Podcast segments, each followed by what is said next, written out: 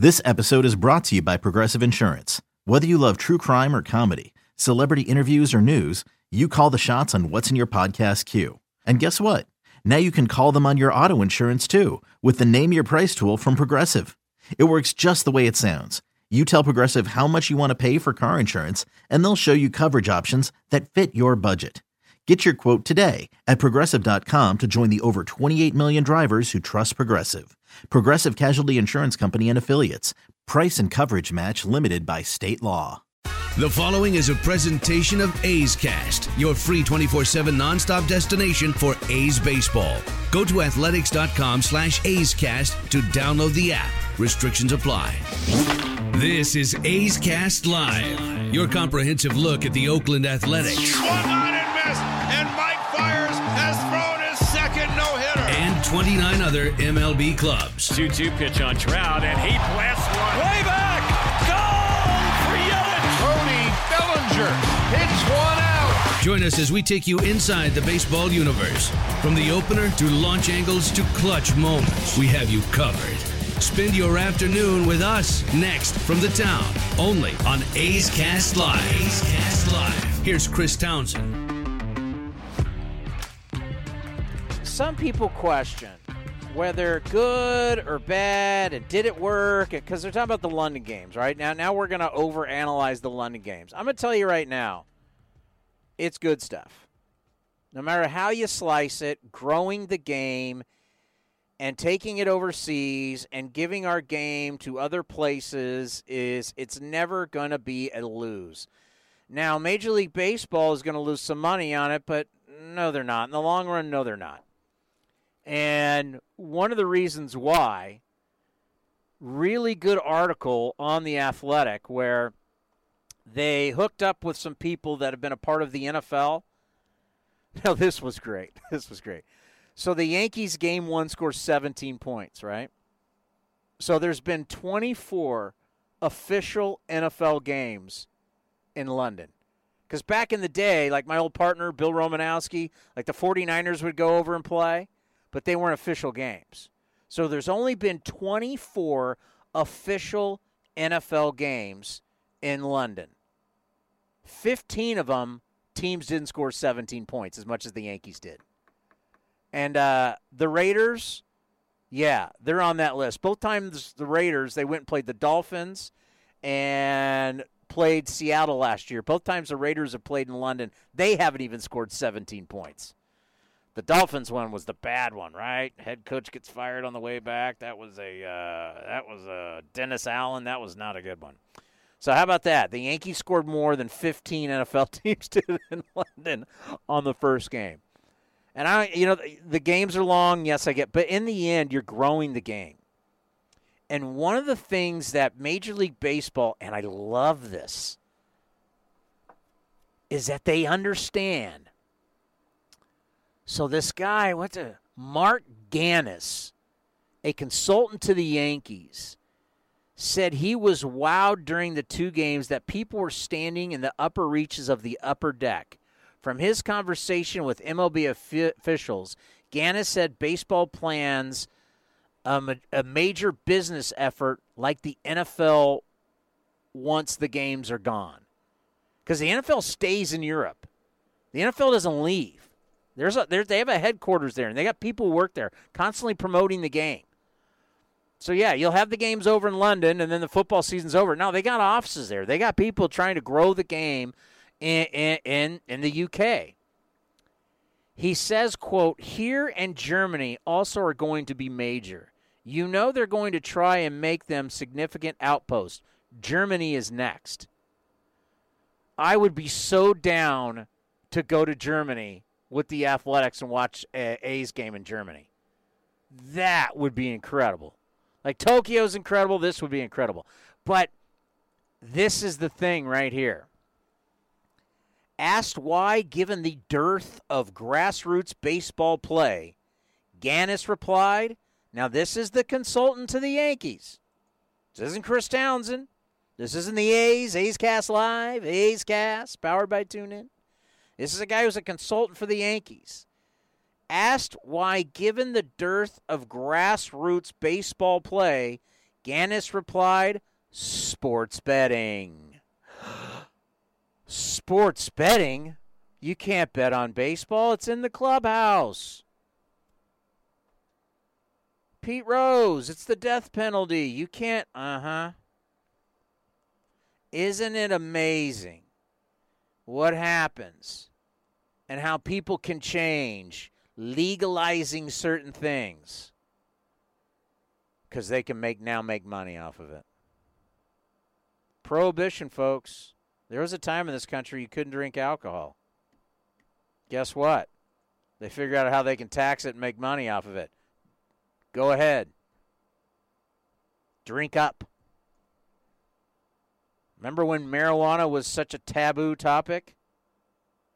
Marijuana, and this was probably before even I was alive, how people viewed marijuana. there is a, how do we want to put it? There is a store across from the Oakland Coliseum, a weed store. You can drive right outside the Coliseum. It's right there. It's right there. It's legal. While sports gambling has long been legal in Europe, the recent legalization in the U.S. has jogged MLB to realize betting on baseball overseas will increase interest. You can't swing a dead cat without hitting three betting parlors in the city, Ganis says from London. oh, let me read that to you again. This is the consult of the Yankees. This isn't Chris Townsend. This is, a, this is Marc Ganis. I hope I'm pronouncing. Do you think I'm pronouncing that right, Cody? Ganis. Yeah. Ganis. He's the consultant to the Yankees. Says, "quote You can't swing a dead cat without hitting three betting parlors in this city. I've been to London. I was there last year with the Raiders, and I'm going again when the Raiders take on Khalil Mack and the Chicago Bears. How about that? Baseball brought the Yankees and the Red Sox to London. And they spent a ton. They're taking a bath on the deal. It cost a lot of money. Everything that they did cost a lot of money. But the consultant of the Yankees is saying the reason why baseball's doing this, oh, it's to it's to grow the game. It's to make the game a more world game, blah blah blah blah blah. As my dead father always said to me, follow the money. Always follow the money. They know that in Europe they love to gamble.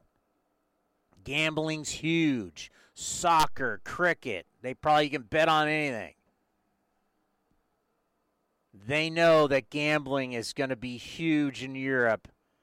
And I had that one article for you last week. I can't remember which guy it was. He goes, Hey, listen, we've got more games than anybody. Football, you got 16. We got 162. Basketball, you got 82. We got 162 they're trying to get the UK and Europe hooked on baseball so they can make way more money because of gambling. Is it because of the good of the game? Really? I don't blame them. It's business. I'm not. I'm not. Hey, I, am all. I'm all for it. I mean, do you realize they try and tell us working for a major league baseball franchise we can't ha- we can't do fantasy baseball if you're into fantasy baseball think about that they tell you you can't do fantasy baseball but they're blatantly telling you about gambling and legalized gambling and how baseball wants in on the gambling business things are changing i don't i have a feeling as of next year organizations are not going to be worried if you're uh, if you're playing fantasy baseball. Kind of seems ridiculous, right? When people who are working for teams are talking about the gambling, and but back home it's like, hey, hell, you you can't have a fantasy baseball team that you paid ten dollars to get into the fantasy league. Yeah, but they want hundreds of millions of gambling money in Europe. Oh, by the way, you can't have a you can't you can't work for a major league baseball team and have a fantasy team. By the way, do you know who was the sponsor of the Tokyo games while we were there? I want to see if it's on the ball. I'm holding my I haven't even taken that. I haven't taken it off. So I have a, in my hand. Here, if I can, you can hear it. In my hand, I have the ball from the Tokyo Games, the opening series 2019. I kept it, and it's here in my home studio. Authenticated. It is a ball from Japan. It is a Major League Base. It's still in the wrapper. I'll take the wrapper off. Cody, will you confirm in my hand that I have a baseball from the opening series? This is a Major League Baseball from Japan. Uh, confirmed. The ball is in your right hand as we speak. Do you know who was the sponsor of the opening series this year in Tokyo, Japan, between the Athletics and the Seattle Mariners? I don't remember the top of my head, but I'm going to say it's either DraftKings or what's the other one, FanDuel. It was MGM. Oh, so we got a we got a casino. The casino company sponsored the Tokyo opening series because you know what they're trying to do? Outside of Tokyo, they're trying to create this like casino world where they're to have all these casinos because there's 13 million people in Tokyo and then the, greater surrounding areas of Tokyo there's like 46 million. You think New York City's big? New York City's small compared to Tokyo, Japan and they're trying to gre- create a gambling world outside of one of the largest cities and areas in the world. Yeah, we don't want you playing fantasy baseball back home, but we're going to let MGM Grand be the sponsor of the opening series. Pretty pretty funny. Now joining us here on A's Cast Live with Chris Townsend is the All Star. How are you doing? I got to think this was uh, this has been a uh, these past couple days been pretty special. Yeah, it was good until I took batting practice. Now I'm pissed. so it lasted like you know 24 hours. Well, hell, I mean, after the game that you had on Sunday, I mean, that was a that was a pretty good because you knew about the All Star game before the game. Yeah, yeah, I did. So that that was uh, it was nice, but I mean, it didn't didn't take any pressure off me. I think it's just good luck because uh, I was 0 for 2 to start that game, and I was like, oh man, here we go. But dug myself out of that one. We got a win and got out of there, so it was nice. Matt Chapman with us here on A's Cast Live, and, and I think about not only you hearing about you making your first All Star team, but doing it back home where I'm sure you had family and friends in the stands. That had to be really special. Yeah, it was cool. Uh, it's, I mean, definitely a dream come true, and to be able to, uh, you know, do that and see my dad and stuff, so that was pretty cool. Yeah, because with the parents and everything, you know, they took you to all those games. They were a part of it. Then all the way through high school, then at Cal State Fullerton. You know, talk about what it means to your parents. The fact that you're going to be in the All Star game, and they were a big part of your career. Yeah, I think it's just a dream come true for all of us. And uh, you know, my mom keeps telling me I'm living out my dad's dream. so. well, it's a special time. What do you think it's going to be like heading, heading to Cleveland? It's going to be a lot of fun. Um, you know, uh, I wanted to do the home run derby, but I don't think they got a spot for me. But uh, I can't, I'm just excited to be there and be around all the great players in the game and just try and learn and just have fun. I'm glad you say that because so many guys shy away from home run derby. I'm thinking national spotlight. Why would you not want to be a part of it? Winner that? gets a million dollars. So I mean, why? What do I have to lose? hey, that could end up being an easy million dollars to make. That's what I thought. Yeah, I would love to see in it. I mean, and we were talking over the weekend going, love to see Khris Davis in it. Would like to see Shohei Ohtani in the home run derby. Yeah, uh, that guy's got some juice. When you look at him as a player, and I'm thinking, okay, we saw how filthy he was as a pitcher last year. He's got number one stuff.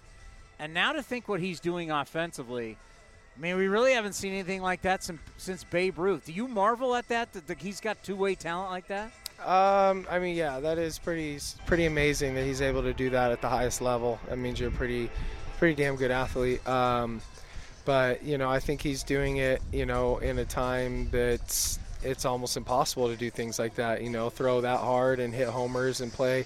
You know, today's game is as good as any you know era of baseball. So for him to be able to do that is, I mean, one of the more talented players of all time. Yeah, Bob Melvin has told me that uh, you've said to him you think you could go out there and pitch. Yeah, but I would need Tommy John after that first outing probably. So I could go pitch an inning and then miss a year. they always talk about how your first All Star game is when you walk in and you, obviously being a star, are with all these other stars, Have you thought about that when you walk in and it's all those guys in the American League that you compete against uh, on a basis? It's the best of the best. Yeah, I mean, I'm I couldn't be more excited. I'm just extremely grateful to, you know, represent our team and. Uh, you know, I'm unfortunately I'm the only guy on our team going, but I'm gonna you know do my best to represent us well. I'm not going to be shocked because you know guys end up bowing out, injuries and stuff happen. I'm not going to be shocked if you're going with somebody else. That would be awesome.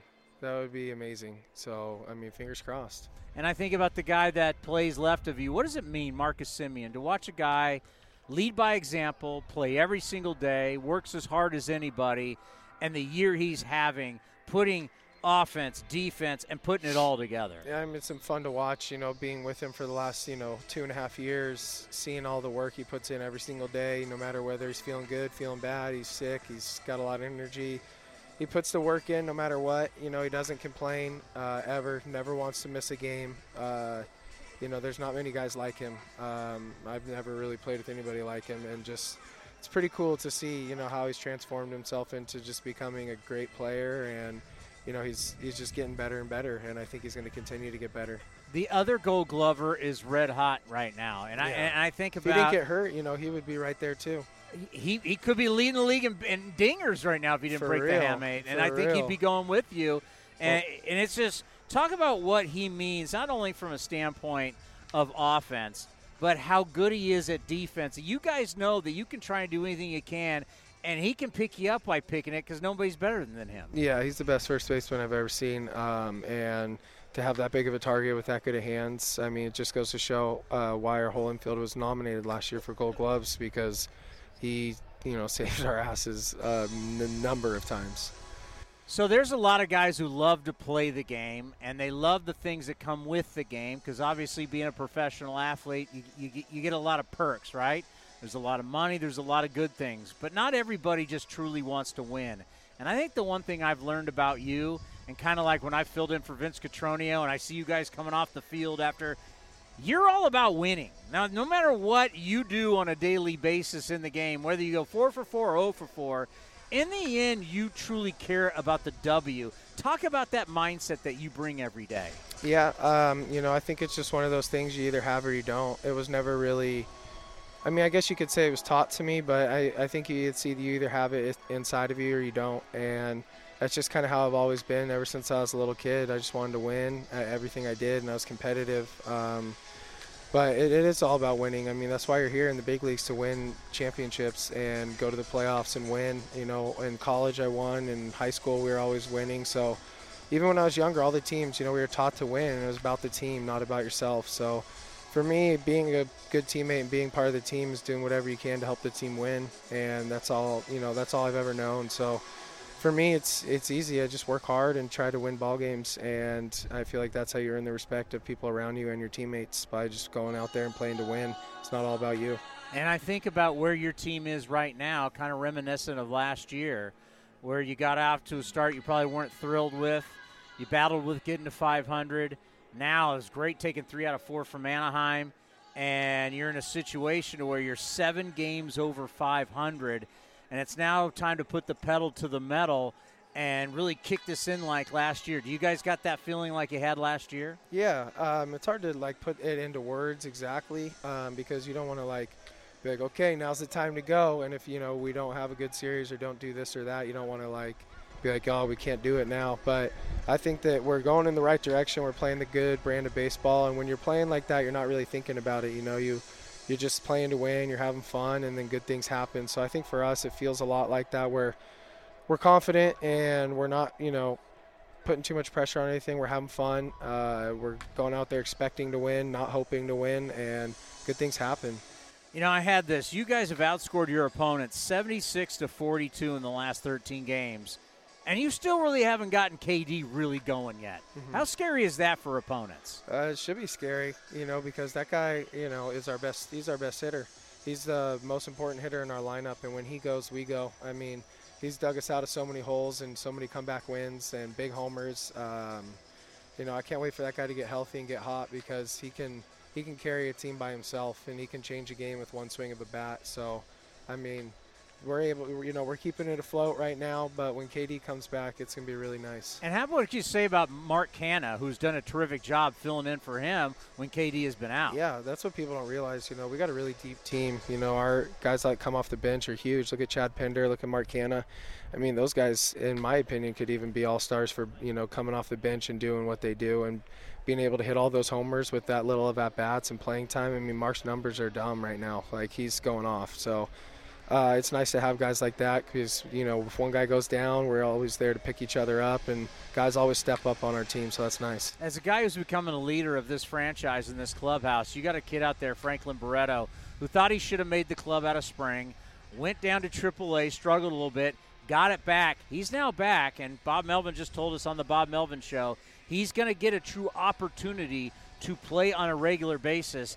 How can someone like yourself help Franklin get it going here at second base. Yeah, I mean, I've I've played with Franklin going, you know, three years on in the minor leagues, and I know what he's capable of, and I know how good he is because he is good, and I know it's always hard to adjust at the major league level. I mean, it took me a while to get going too. After my first 100 at bats, I was hitting 190 or something like that. Uh, so it's hard to adjust to this level, especially when you're not playing all the time. So I really hope he does get an opportunity. Um, and for us as teammates, it's just about trying to give him as much information as we can to have success and then try and just keep him on the same page as all of us and just whatever we can do to help him feel more comfortable and kind of get, you know, settled into the big leagues and give him a chance to have success because I've seen what that back can do and that can only help us. You know, Liam Hendriks was walking by earlier today, and I said to Liam, I said, hey, uh, 23 of your last 24 appearances, you've only given up one run. That's a 0.31 ERA in his last 24 relief appearances. Talk about how he has really stepped up for you guys in the back of the bullpen. Yeah, uh, just you know, kind of what I was saying earlier with uh, you know whether it's you know trying to going down or you know maybe some guys having a little bit of struggles early in the season, which you know it's still a lot of season left, a lot of time for guys to turn it around. Um, but Liam has been there to pick us up.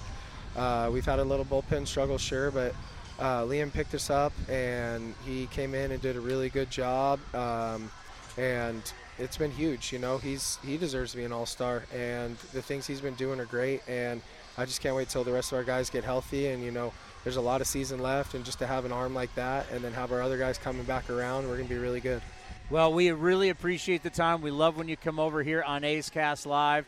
Congratulations on your first All Star appearance. We're all going to love watching it there in Cleveland. And uh, if you, are not in home run derby, so just hit a home run during the game. How about that? Matt Chapman, thank you very much, man. We really appreciate Thanks it. the me. third baseman for your Oakland Athletics. We have the big left-hander. Dan, let me tell you, Chris Townsend here with A's Cast Live. We're on the field uh, watching now the Twins getting ready for batting practice. It's an honor to have you on. You're one of my favorites on the MLB Network. Thank you. It's my honor. To be. Hey, how about the swinging A's? What's going on out there? Eh, they're hitting jacks. Huh? Let me t- let me tell you how it goes. Here's our mantra: ball goes what far, ball goes far, team goes far. Gotcha. Let me ask you this: Are you surprised with all the injuries to the rotation that they've been able to weather the storm? I, I, it amazes me how Bob Melvin continues to get this team to play when it looks like the odds are stacked against them. They start the year. Manaea, Montas gets popped for the PEDs. Manaea's on the shelf. AJ Puk, the future looks so bright for him. Big expectations going into the season. He starts the year uh, uh, injured. I mean, how in the world are they doing this? You know what? Normally I would say, yeah, I'm shocked. But last year they used 15 different starters, so they're doing the same thing they did last year. The only real difference between last year and this year is the fact the bullpen hasn't been so good. And why is that? As a guy that had an illustrious career as a closer, I don't know. Why are they different? Lou, Why...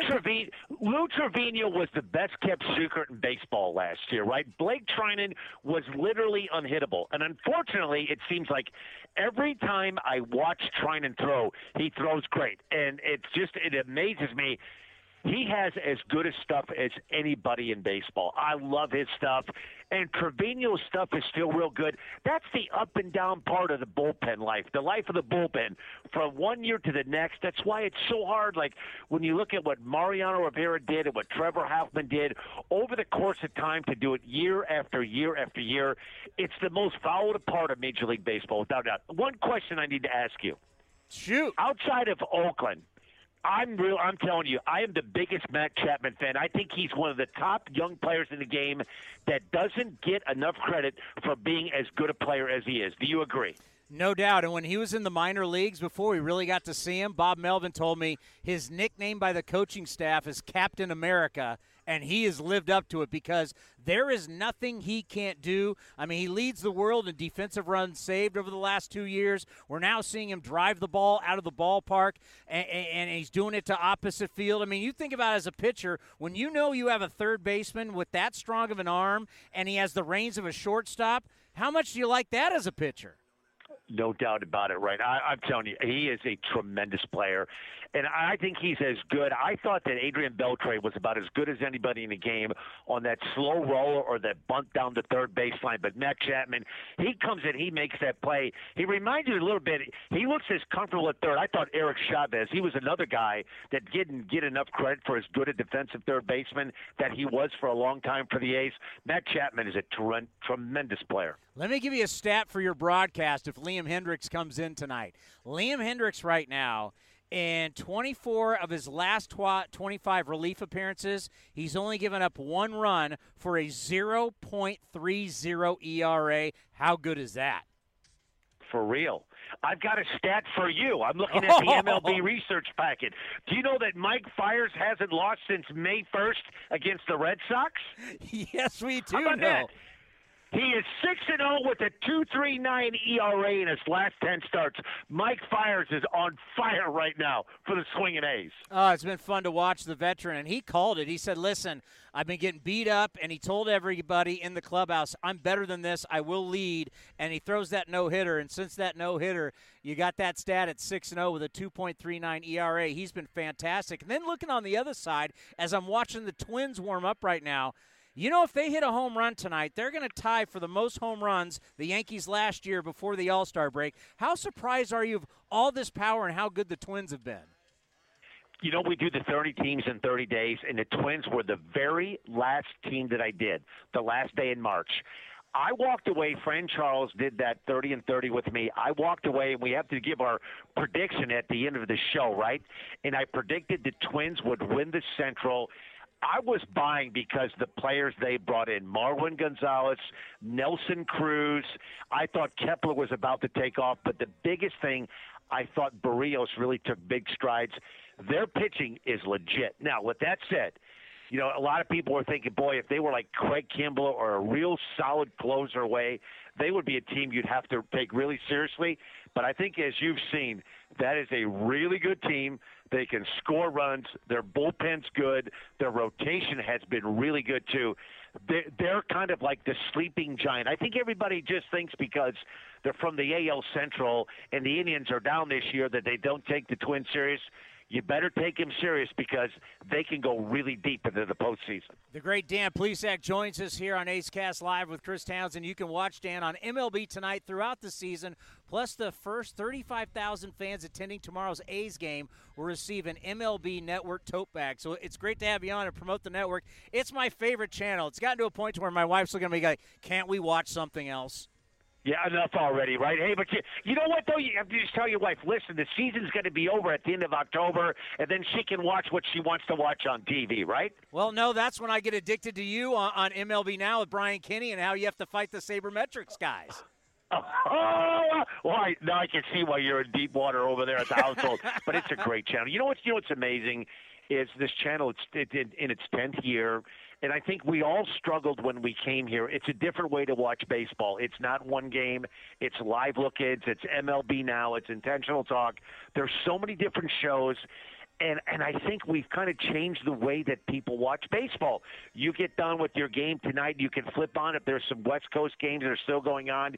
You can flip on MLB tonight, get caught up on all the scores on the central part of the time zone, the East Coast, what's going on back in of the West Coast game. So we've kind of changed the way that people watch baseball. No doubt about it. And we stole Amelia from you, and she wanted me to say hello, and Amelia wanted oh, me to. she's the best. Oh, she is. And you know what? She's doing what she should be doing right now because you know, very rarely do you find an Oakland A's fan, a Bay Area fan here in the Northeast in New Jersey, right? But she was Oakland A's Bay Area through and through. She's all things A's.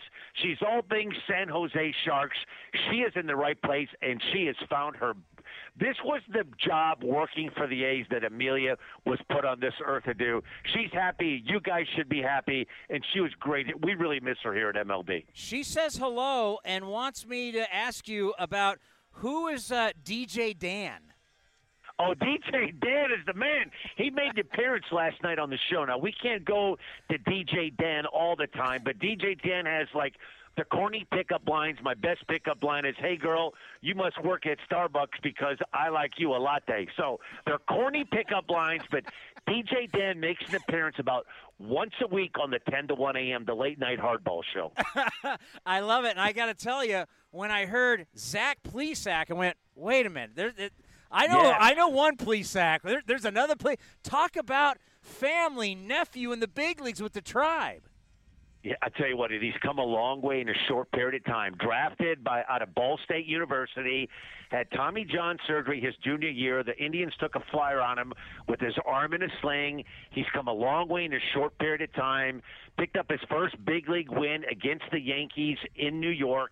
He's been pitching terrific. Uh, got beat up a little bit in his last start last Saturday against the Orioles. He's pitching tomorrow in Kansas City. Uh, he's matched up against Homer Bailey. Um, so he's going to get his first chance pitching in Kansas City. He's been a great story. He's come a long way in a short period of time. Three pitch guy, good fastball, throw strikes.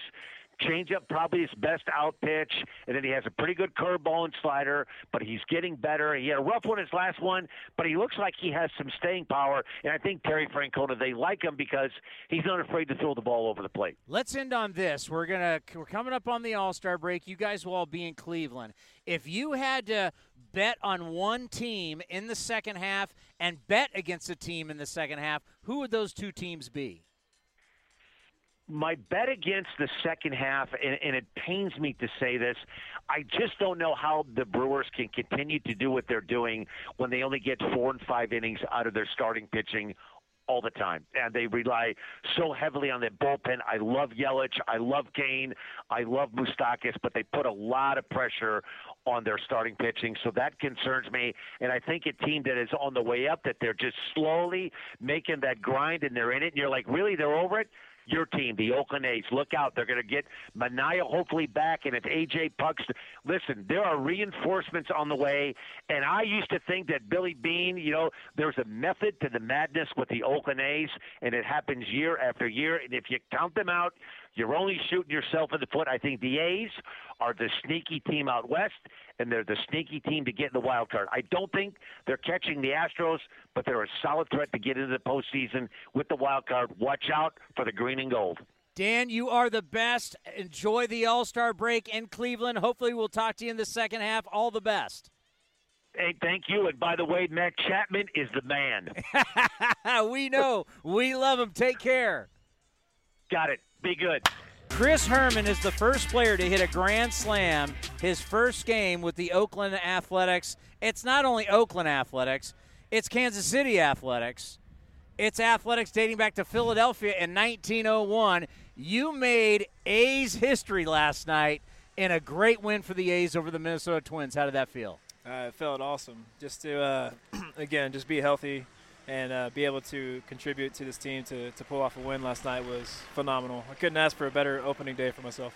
I mean, think about that. You're just happy to be back. You're happy to be healthy. And then the old Grand Slam. And the number one thing is you got the victory.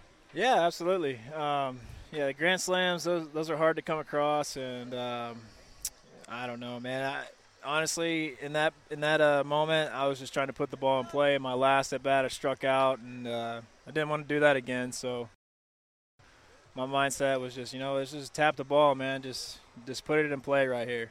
And I felt like I had a nice, easy swing, and you know, the it kind of carried for me a little bit. But I mean, I did square it up pretty well, but it worked out in my favor. You know, you came into spring training looking like you're going to be the starting catcher for the Oakland Athletics on opening day. You get hurt.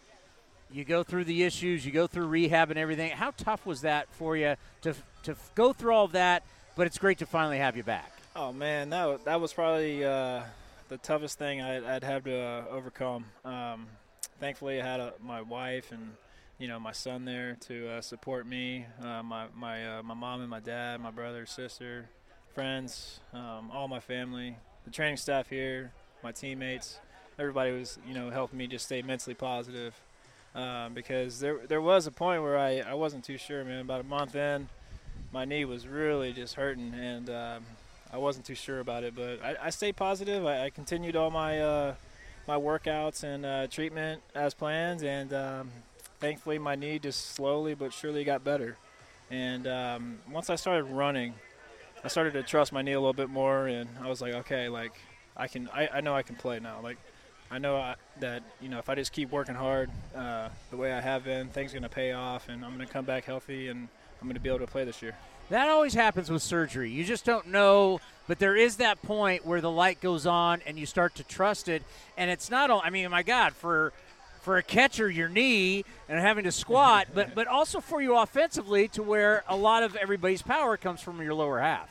Oh yeah, absolutely. Uh, most importantly, man, just you know, me being a catcher, I'm always squatting. I'm always uh, bouncing up and down. Um, we use our knees a lot, and uh, if I'm if I wasn't going to be comfortable you know, in that squatting position with, uh, you know, how my knee felt that first month. I, I don't know, man. I was talking to my wife about, you know, getting like coaching jobs and stuff for next oh, season. Man. But, uh, you know, it's just, I'm just very thankful that, you know, my, my surgery uh, went well and, um, you know, my surgeon did a good job on my knee. And coming here, Josh Phegley's had a very good first half. Absolutely. There's no question. And I know he did a good job with you last night and Scott Emerson, Emo, getting ready for the game plan. And, you know, he's such a team player. What have they talked about with the playing time with the two of you going forward with you coming back? Uh, I mean, I think it's going to be a mixture of things. Uh, obviously, um, the Twins are throwing a righty tonight, I think Gibson. Um, so, you know, with me being a left handed hitter and Josh being a right handed hitter, you would think that, you know, I would be in the lineup tonight just playing the whole matchups things. But uh, you know, Fegs and, and Fiers they have a great relationship right now. Obviously, uh, Fegs caught the no hitter, which is fantastic. So you know, he's been catching him all year. And uh, for me, this is almost like the first couple weeks I've been I'm going to be up here. It's to be like spring training for me, man. Like I, I gotta I gotta get to know all these uh, these pitchers, what they like what they like to do, and um, just help them get deep into ball games. And um, thankfully, you know, I got Fegs here to, to ask questions. Emo, Bomel uh, I'm going to constantly just talk to all of our pitchers just to, to make sure I'm I'm uh, mentally prepared to to uh, help those guys win. And I want to talk to you about Las Vegas because you know we get the minor league report every single day, and you start seeing these offensive numbers that are off the charts, right? Everything looks great. Jorge Mateo hits a triple every single night. Everybody's hitting jacks, right? Here comes Franklin Barreto again. And then I'm looking at all the pitchers' numbers, and I'm looking at guys with ERAs in the sixes and the fives. What is going down in AAA right now? With Because they're playing with the big league ball for the first time. Yeah, um, I think that has something to do with it, which is good. I mean, obviously, if you're in AAA and you know you're you're a young buck and you're trying to get back up or get into the major leagues, or you know you're uh, you're just uh, you, have had some showtime and you're trying you're trying to get your way back up to the big leagues. Why not use you know the balls that you're supposed to be using in the uh, the big leagues? But you know, on top of that, man, like Vegas, I guess the elevation is super high there. It's a big ballpark, but I mean, man, I, I saw a couple cheap homers, you know, 88 miles an hour off the bat, just like sneaking over the fence, and I just I couldn't believe it. Um, and the guys who were you know getting all of it those balls were going 500 feet. It seemed like it was it was pretty crazy, man. It, it's a it's a beautiful ballpark. Uh, the surrounding area is great. You got the Red Rock Casino Hotel right there. That's where I stayed. Uh, Summerlin, where there's you know restaurants and shopping, outdoor shopping and stuff. It's it's just a phenomenal area. Uh, I couldn't have asked for a better rehab spot. I mean, yeah, it was almost like vacation whenever my family came to visit me. So it was great. Yeah, it's like all of a sudden you're playing in Vegas. Now everybody wants to come out. You're in Vegas. Yeah, road trip. yeah, exactly, man. It, it was great. I, I, loved it, man. and I told Fran, the the manager down there, I was like, man, I couldn't. This was so much fun, man. Like usually rehab sucks, but I, I had a blast, man. This is this is a great place to play. That's the one thing that we've been getting a lot of reports that the ballpark is absolutely beautiful. Yeah, absolutely, man. Um, it, it could be a, a, big league ballpark. Yeah, it, I don't think it holds more than 20,000 uh, fans, but I mean, just it's just a beautiful ballpark. You just look at it. Uh, the architecture on it is fantastic. Uh, big wall in left field, big uh, jumbotron. It's just amazing, man. They got a pool in right center field. They did it right there. How nice is it to join this team now that the team is surging again? It's awesome. Um, obviously, we want to keep that going, uh, and I don't want to be the guy to, to mess that up. You know, I know whenever Bo was here, he did a great job, and um, I'm just thankful to be here, man. And uh, like I said, I have a lot of homework to do, uh, getting to know all these pitchers, and uh, yeah, man, that's what that's the that's the role of a catcher. We just have all you know double the amount of work of everybody else. Well, yeah. Not only do you have to learn everybody down here, not only your starter and all your relievers, but you got to know everybody on the other team.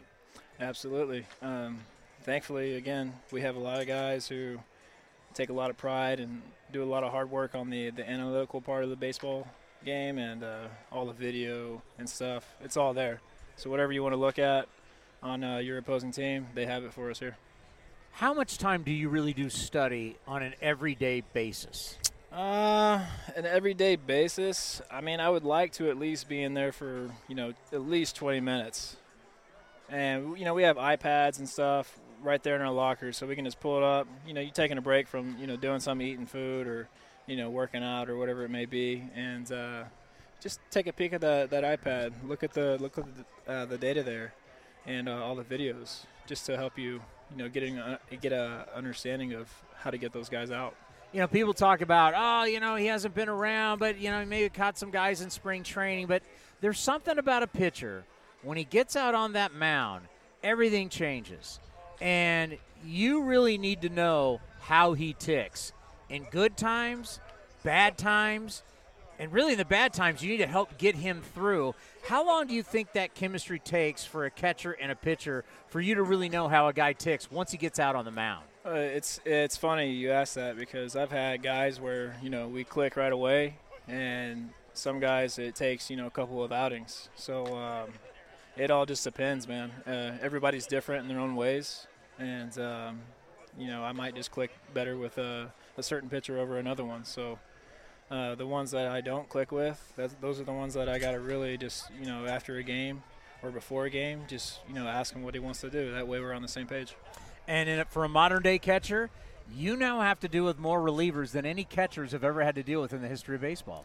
Yeah, uh, I know. It doesn't seem like too long ago. Uh, all the starters were pitching, you know, complete games, and that's just not the case anymore. Uh, you know, pitch uh, starters are anywhere from five to, to six innings, and then you get three relievers. So, uh, yeah, man, we're, we're, we're working with those relievers all the time, and you know those guys are just as important as our starters. Thank you for coming out. And by the way, this isn't a bad bad set, is it, for a radio show? No, it's it's great. Y'all have some awesome uh, audio here. I like it. yeah, I mean, I'm, I'm kind of an audiophile, so. Hey, I mean, think about it. We're right on the field. We can get players. It is the best. Hey, thank you for coming out. Congratulations on the home run last night. Thank you. And great to have you back. Great to have you healthy again. Continued success, and we'll talk to you after the All Star break. All right, sounds good, Chris. Thank you. Ah, Chris Herrmann doing a great job for your Oakland Athletics.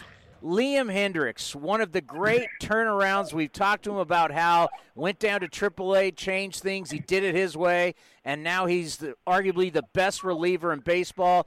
Liam, we've we've talked so much about what you do for people and animals off the field, but today it's all about you. Congratulations, you're an American League All Star. Thank you very much. It's always weird saying American League when I'm Australian, but uh, I'm excited to be a part of it. What, what, what did that mean to you when you got the call that you're going to the All Star game in Cleveland and your and your wife is from close by and you're going to have so much family with you? What was that phone call like? Uh, it was cool. Like, uh, so I get to the field and Bomel gave me a call and I answered him like, "Hey, I'm just going to walk into your office." And uh, yeah, he told me in the office, and yeah, like definitely knees got a little weaker, and it was just, uh, I mean, it was it was totally unexpected because I've been convincing myself that it wasn't a big deal to me because we just uh, we just made plans to go to Big Sur for the All Star break. Like um, I was a little disappointed when the the original list came out and I wasn't a part of it, but I understood the fact of it's extremely hard to make it as a non-closer. And uh, you look at the relievers who made it for the American League All Star team. You got Chapman, uh, Brad Hand. You've got uh, Shane Greene, who's leading everything and everything, and then you've got uh, Ryan Pressly, who broke some like thousand inning scoreless streak or whatever it was. I mean you can't compete with those four guys. So I'm just happy to be part of it, and was just happy to be in even in consideration for it as well. And it really couldn't have been a better city for you and your family and your wife than having the game in Cleveland. Yeah, seriously. Uh, so my wife's father lives in uh, father and stepmom live in uh, live in Ohio. They're about an hour and a half away. So um, yeah, we got family there. We've um, I guess my wife's already spoken to a couple of our friends, and they're going to make the trip from Florida down. So um, yeah, we it's going to be a good group of people out there. I'm excited for it. And, I mean, I'm just excited to be a part of it. To be honest, like I after last year and everything that I went through, it's uh, it was this isn't the year that I expected to have, but it's been a blessing sure. I, I think about the last year. We were just talking about it, where you're DFA'd on June 25th. Next thing you know, you go back down. You reestablish yourself. You're going to do it your way, and your way works. Next thing you know, you're starting a playoff game. Now you're closing out games, and now you're going to the All Star game. This is one of the great stories that we have seen in Major League Baseball. Just for you as a person, how you've basically gotten over all these hurdles to get where you are. What has that meant to you as a person and, and as a professional athlete? Yeah, it's been an uh, it's been an interesting 12 months. Obviously, about 12 months and three days ago, I accepted my outright assignment to Nashville, and um, yeah, I mean, looking back on it, there was no chance I ever expected to be doing something like this.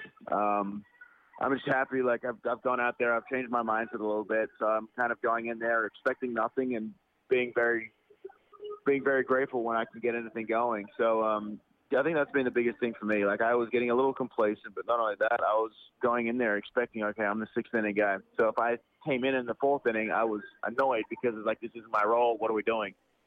And this year I've come in with a different mentality of like um, I'm just going to go out there. If they want me to pitch the sixth, they want me to pitch the sixth. They want to pitch the first, I'll throw the first. I'm not not concerned with what role my what role I have. I'm just going out there. I'm just happy to be part of the team, and I'm just happy to be pitching. All I want to do is pitch, and uh, they've been I've been lucky enough to be throwing well, so I can get some good outing. What has been the conversation like between Bob Melvin, Scott Emerson, and you to where this isn't Liam, Liam coming in the sixth, this isn't Liam being the opener. You right now are the A's closer. What are the what have the conversations been like? I mean, the conversation has been pretty brief. It's just been me pretty much telling you, like, no matter what inning you choose me for, I'll be ready. So if they want me to do whatever role, whatever situation, I've just given them the the, the old go ahead. Like, I don't care. Like, I'm not. I've kind of taken the ego away, and it's it's been refreshing. I'm not worried about any role or anything like that. If you need, if if I'm if you want me to pitch the sixth, I'll pitch the sixth. I'm not concerned with it. I'm just going to go out there and get people out, and that's all I've been doing so far. So it's been uh, it's been a good little stretch, but I mean, you look at the stuff, the guys we got behind it. It's it's a lot. It's a lot easier to go out there with some confidence when you got this defense behind you. Take me through the mental mindset of the way you are right now, because right now I'm watching you pitch with a whole lot of conviction, and you're coming right after people. Whether it's the fastball, whether it's the breaking ball, just tell me from a mental standpoint, where are you compared to last year? I mean, I'm in a completely different place last year. There were times where if like if I go if I went out there and I was feeling good, like I was good. But there were other times where I went out there and I wasn't feeling great, and so I was trying to make sure I missed bats and I threw it out of the zone and got people to chase rather than going out there and being like, no, hit this if you can. And that's pretty much where my mindset is now. It's like I'm going out there. I'm not, I don't want to give anybody any free passes. I'm going to make them beat me, and that's that's my entire goal now. Is you have to beat me to be able to get on base, and I think it's it's worked well for me so far because it's just I'm going out there, I'm throwing strikes, I'm keeping people off balance, and and as I said, you need to beat me. I'm not going to give you a free pass and give you an opportunity to get on base. It, it, it just sounds like you're in a different world, and it's got to be very refreshing. It's I mean, this is this has got to be the best time of your career. Oh, without a doubt. I mean, obviously, I'm having an extremely good year so far, and I mean, I've been selected to the All Star game. I mean, I'm on cloud nine right now. They kind of I can't explain it well enough in in the limited vocabulary I have. So it's um, yeah, I'm just excited to be a part of this team, and I'm excited to go there and represent the A's of the All Star game. You know, and, and I think of all the things that you do, you and your wife, away from the field, where you're making sure kids go home with food with the with the backpacks, and I think about you teaming up with ARF and and, and helping animals. It, it, it's just like both both sides of your life right now are all going in the right direction. Am, am, I clear with that? Does that seem right? That all the great stuff you're doing off the field and now all the stuff you're doing on the field, they, the way they go hand in hand must be so rewarding. yeah, um, it, it's all coming together pretty nicely right now, and obviously this is um, this is just a, this is just another stepping stone, and raising that platform up a little bit higher, so that there's going to be more people that are being able to get involved with what we're doing out here with uh, with No Kid Hungry and with ARF and all the animal rescues we deal with. This is just uh, hopefully this is just another chance to raise awareness for the causes I'm using. Cyberbullying involved, and it's just one of those things where we're going out there now, and and the the better I pitch, I mean, at the end of the day, yeah, it's it's great for me, but it's also the biggest thing for me is it's great for all the the stuff that I do off the field. And like as I said, I don't want to be remembered for what I am able to do on the field and everything like that. I want to be a, I want to be remembered for the type of person I was, the type of person what I'm doing inside the community. The baseball stuff, it's that'll figure itself out, whether it is whether it's good or whether it's bad or whether it ever happens. I'm just trying to leave this world a better place, and hopefully we can go out there and all the stuff we're doing off the field is making a difference. Well, I can tell you, I've covered this game a long time, and you have one of the best perspectives of any guy that I've ever covered. And let's talk about your team right now. Uh, where is the ball club right now? Where are they mentally with three games left? And right now, eight games over 500, which is the best all year. Yeah, we're in a good place right now. Um, we're, we're playing some good baseball. We've gone up against some tough teams, and we've uh, we've come out doing all right. So I mean, at the end of the day, it's just we're going out there, and I think everybody's kind of taking the pressure off themselves that we had earlier in the year of like, oh no, we need to repeat what we did last year, and now we're just we're just playing the game. We're getting contributions from from guys up one through nine of the order. I think that's what we did last year, and that's what we were missing a little bit earlier, where it's just uh, one side would work well and the other side wouldn't, and then we'd hit well and we wouldn't pitch well, or we pitch well we wouldn't hit well, and now it's just uh, everything's clicking on all cylinders. And um, as I said, when it rains, it pours, and obviously this is a big series for us because the Mariners. Uh, the Mariners have had our number this year so far. And now we're looking for some payback, and we're in that we're in a good spot to be able to give it back to them. Let's end on this. We're starting to see bullpens pitch more innings than ever before. We're starting to see more relievers get hurt than ever before. We're seeing numbers that are not very good for relievers. And I think the one thing that you can talk about with your team, just talk about really how good the starting pitchers for the Athletics so far, what they have done for this season in 2019. I mean, it's been incredible. I mean, a lot of people wrote our starting rotation off before the season even started and then they went on a little bit of a hot streak to start the year off, and they went into a bit of a lull. And I mean, we've had guys like one through five. We've had guys come up that are doing extreme, like incredible things. It's just uh, every anytime you can get a good starting rotation going, it makes your entire pitching staff better because the bullpen gets the slack taken off. That means that if a starter goes seven, you're only using one, maybe two guys to go the last two innings, and all of a sudden everybody else is fresh. And that's the biggest thing. It's like our bullpen we've thrown a lot of innings. Don't get me wrong, but we've had the games in between where we've been able to go out there and give guys a break because the starting rotation is doing extremely well.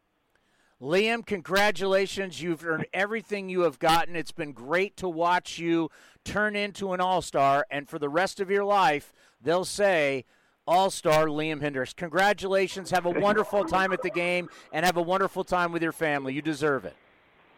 Thank you very much. I appreciate it. Thanks for having me. Daniel, welcome to A's Cast Live with Chris Townsend. How are you? I'm doing well. Thank you for having me. So we had Joey Chestnut on before July 4th. he he actually lives over by me. Uh, we both went to San Jose State. He ate 70. What his record's 74, but he ate 71 hot dogs in 10 minutes. How many hot dogs do you think you could eat in 10 minutes? Oh man, I if I had to, probably 20, maybe. Wow. I mean, just 70, 70 seems like such an astronomical number. It's just, that blows my mind. I can't get over it. Can you imagine how horrible you'd feel after that? Literally, like, fathom it. well, you guys up at Driveline are, are, are pretty amazing. And I know that the Athletics, when I was up there with the A's in Seattle, I know Scott Emerson and a couple of the staff went over there to Driveline to, to, to, to check it out. What is it like working there knowing that – the, the innovation of, of making baseball players better is what you do, and you guys do a phenomenal job with it. Um, I mean, it, it really is awesome. Um, you know, it's something that I just cherish because, you know, I played professionally professionally for a while and, you know, now I get to really give back to the game to, to make sure that, you know, nobody goes without the information that I'm sure people have gone without so far. You know what I mean? Like, just making sure that everybody has access to every bit of knowledge that we can give them so that, you know, they have the autonomy over their careers to make it what they want to. Yeah, this where we are now. And, and you know the craze all started with us, the A's and Moneyball, and the book came out, and then everybody's into sabermetrics. But back then, that was about math equations. Now we're making players better through stuff like TrackMan and Rapsodo and and these high tech cameras. Tell us what you do with pitchers. Tell us what you do with hitters, because it's now about making the player, the individual, better. Uh, absolutely. Um, so, so what you just mentioned, um, you know, is definitely a significant piece to the puzzle, um, but it is only one piece of the puzzle. Um, so, you know, what you referenced are pitch tracking technologies, which you know we operate under, you know, the assumption that the more data, the better. So, so the more that you can have, you know, as long as you are analyzing it and putting it to good use, like you can never have too much data. Um, and so what we do with the pitch tracking technology is just you know, it's a way to to spot check what guys' stuff looks like. Um, you know, where, you know, what does a curveball look like? What does it spin like? Um, how much is it moving? Um, and we can use that in conjunction with some high-speed cameras to find out if the ball's coming out of their hand differently than you know they think it is. Um, you know, you can only rely on proprioception so much. Um, you know, at the end of the day, you need technology to help guide you. And I think about pitch shaping. Is pitch shaping the biggest thing that you guys do?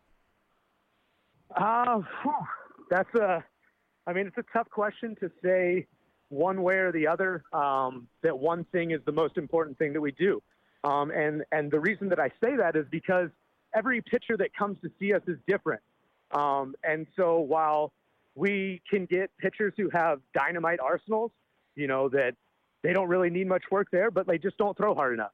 You know, we've got we've got things that you know are important for them that maybe are more important than pitch shaping or pitch designing.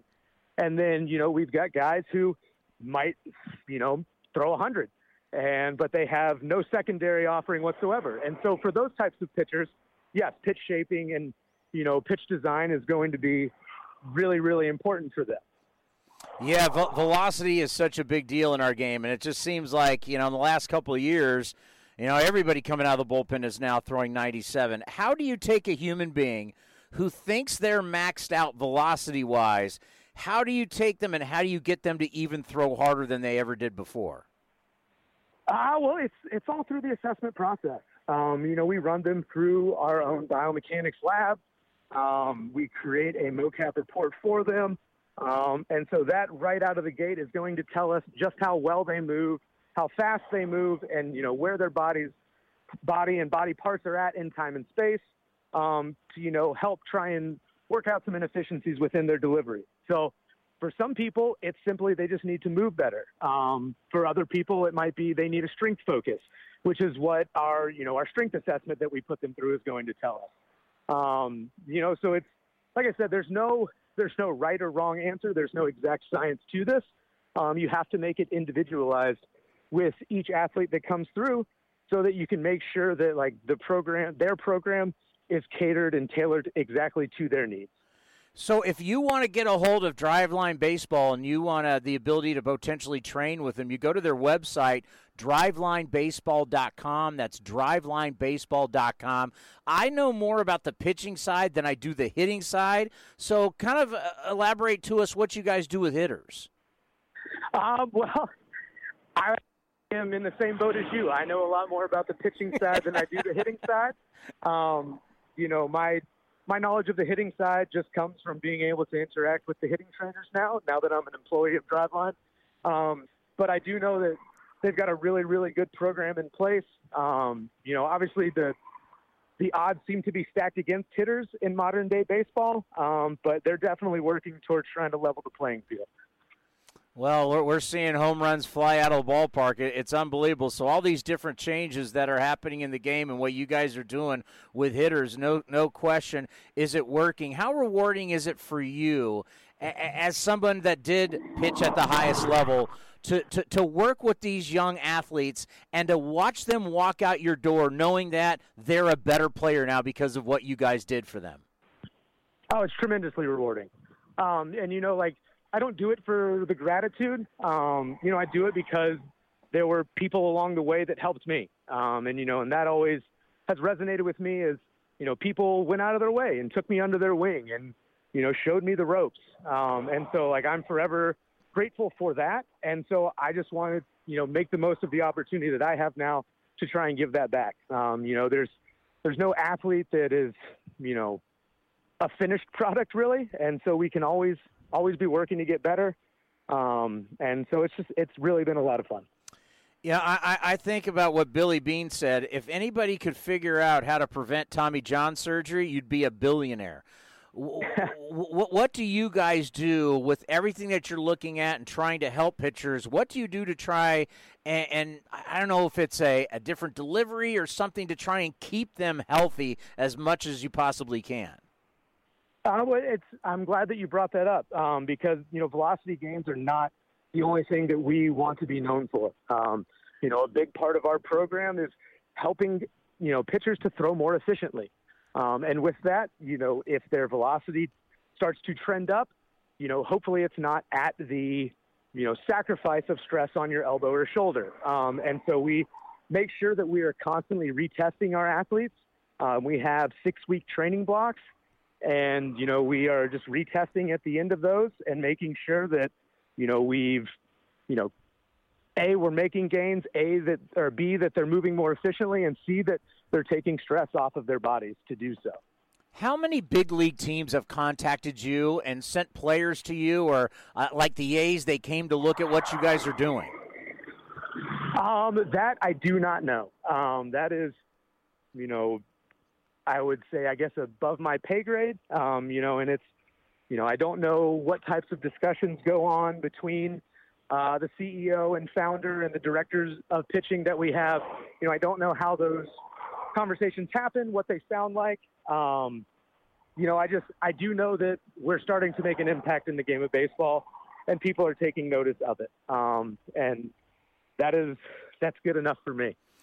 You, you know, it was uh, really impressive the way the Houston Astros said, okay, we're going to get Justin Verlander and we're going to make Justin Verlander better. When you look around Major League Baseball with the technology that you have, and Major League Baseball teams have this technology, who do you think is the best at remaking baseball players and making them better inside the game? Um, I would I would have to say that the uh, the Astros are number one um, that they do it better than anybody else right now. Um, I think the Dodgers are probably second. Um, and, you know, I think that everybody else is, is trying to play catch up in some way, shape, or form. Um, but uh, I think that everybody is definitely aware of the fact that, you know, data and technology and baseball can coexist and can actually be used to, you know, improve processes and things of that nature. So we know what you guys are doing is state of the art, and it's the best in the game right now. And I know everybody's always looking to get better and looking to the future. Where do you think this evolves to? What do you think is the next craze in baseball to make players better? Oof. Boy, that's a loaded question. Um, uh, that's a tough one. I um, I'm not sure that I have a finite answer for that. Um, you know, I, I, I couldn't tell you what baseball is going to look like in five years. Um, I just know that it's going to be different than it is now. Um, you know, baseball will change probably more in the next five years than it has over the previous 25. Um, and I and I do really firmly believe that. Um, but I don't really know what that's going to look like at the end of the day. Would you say where we are right now that this is the best in shape the best athletes we have ever seen in the game of baseball? I think we're getting there. I mean, I think that you have to say that right now it's the best. I don't think there's really any debating that. Um, you know, we just, as people continue to specialize in baseball training, I think that you'll just continue to see a better baseball athlete. Um, and, you know, even more so, just the cream rises to the top. You know, it's, it's going to get harder and harder to become a big league baseball player. Um, you know, just because the level that you have to be able to perform at is going to be so high. Daniel, thank you for the time. We really appreciate it. And we'd love to be able to, if we have some questions, call on you because what we know you guys are doing there at Driveline is state of the art. No one's doing it better. Absolutely, man. Feel free to ask any questions as they pop up. Have a great weekend. All right, you do the same. This has been a presentation of the Oakland Athletics.